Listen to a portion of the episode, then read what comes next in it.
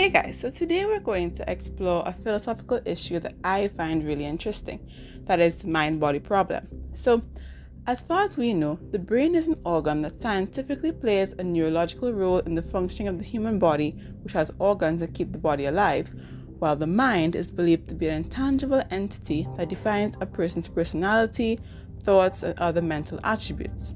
We can also see physical bodies as well as you know bones and organs when you're in situations such as surgeries, but as far as we know, we cannot see the mind. But how do we really exist in this world? Because we are said to have a mind, we're said to have a body.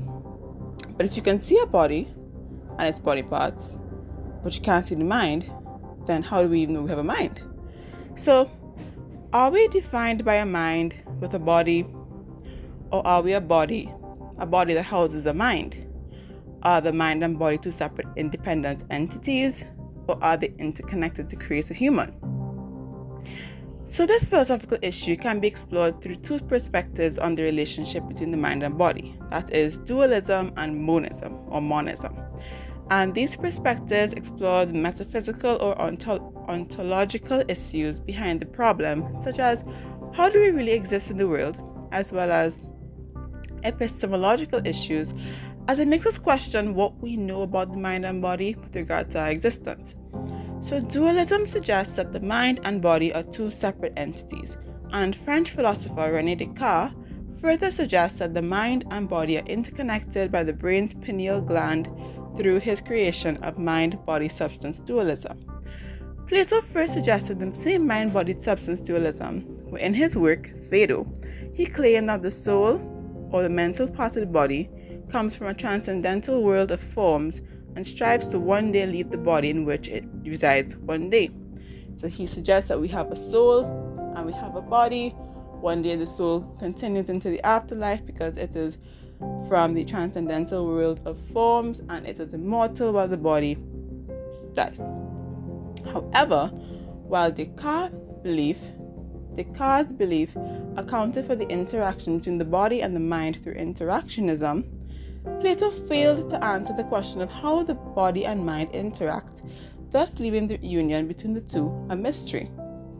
Then under dualism, we also see occasionalism, parallel, parallelism, and epipheno- epiphenomenalism, which all agree that there are two entities, but they disagree with Descartes' belief of there being any interaction between the mind and body, especially parallelism, which states that the mind, the mind and body don't interact, they just exist in a way that just happens to work out. Then we have occasionalism further stating that it is impossible for the mind and body to interact unless there is the intervention of some higher being or power such as God. And then epiphen- epiphenomenalism also agrees with occasionalism in terms of having a higher power intervention, but also suggests that they work together based on some pre established harmony. Occasionalism is further echoed by French philosopher and priest Nicolas Malebranche, who suggested that God plays a role in the interaction between the mind and body. So, when you think about moving a book, you don't subsequently move your hand to move the book, rather, God does it.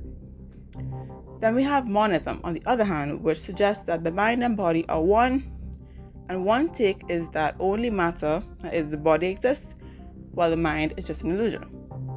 So in Aristotle's work, The Anima, The Anima, sorry, he believed that the soul could not exist without the body and that the soul would die if the body no longer existed.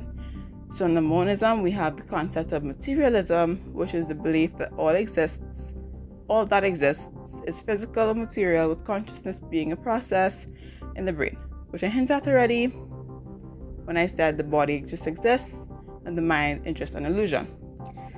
Then there is functionalism, which suggests that nothing in the mind exists without being derived from stimuli or sensory input from the human senses. So, your mind might tell you that you feel sick, for example, but your mind tells you this because you really are just experiencing some bodily pains. If you don't feel the bodily pains or you don't experience any bodily pains, then you can't, your mind wouldn't tell you you feel sick. That's the only way it works. And then there's idealism, which instead suggests that nothing exists in the physical world unless your mind creates it or depicts it and allows you to experience them. So, according to this take, everyone, everything around you is only there because that's what your brain is allowing you to see and experience based on how the brain is able to process and internalize things. But is it that? Does that mean that when you die, does that mean all that around that all that is around you also ceases to exist? Because if your brain no longer exists, it can't create anything for you to see. So does all stop when your brain stops? There's also the dual aspect theory, which is deemed acceptable by dualists and monists, as it suggests that mental and physical events in humans are really, sorry, is it that physical and mental events in humans are two aspects of the same underlying reality, or the, und- or the individual is one being with both mental and material aspects, and one is not more dominant than the other. However, British philosopher Colin McGinn posits that this philosophical issue, the mind body problem, it's one that's almost unsolvable by humans through his theory of Mysterianism. And this theory suggests that humans can only understand minds in a subjective manner, and they can only understand the brain in an objective manner, and we're only we are not able to understand them in any other way. And as established, we can't see the mind in the way we can see the brain, figure out how the brain works, we can see the body, figure out the body works, we can't see the mind. So how do we know how it really works? So he suggested that we really we we can't really solve it as easy as we think we might be able to.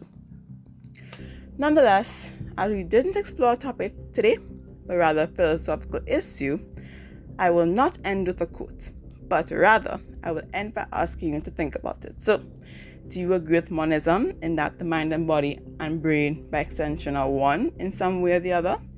Or do you agree with dualism in that your body and mind are two different entities? And if so, do you think they interact or not?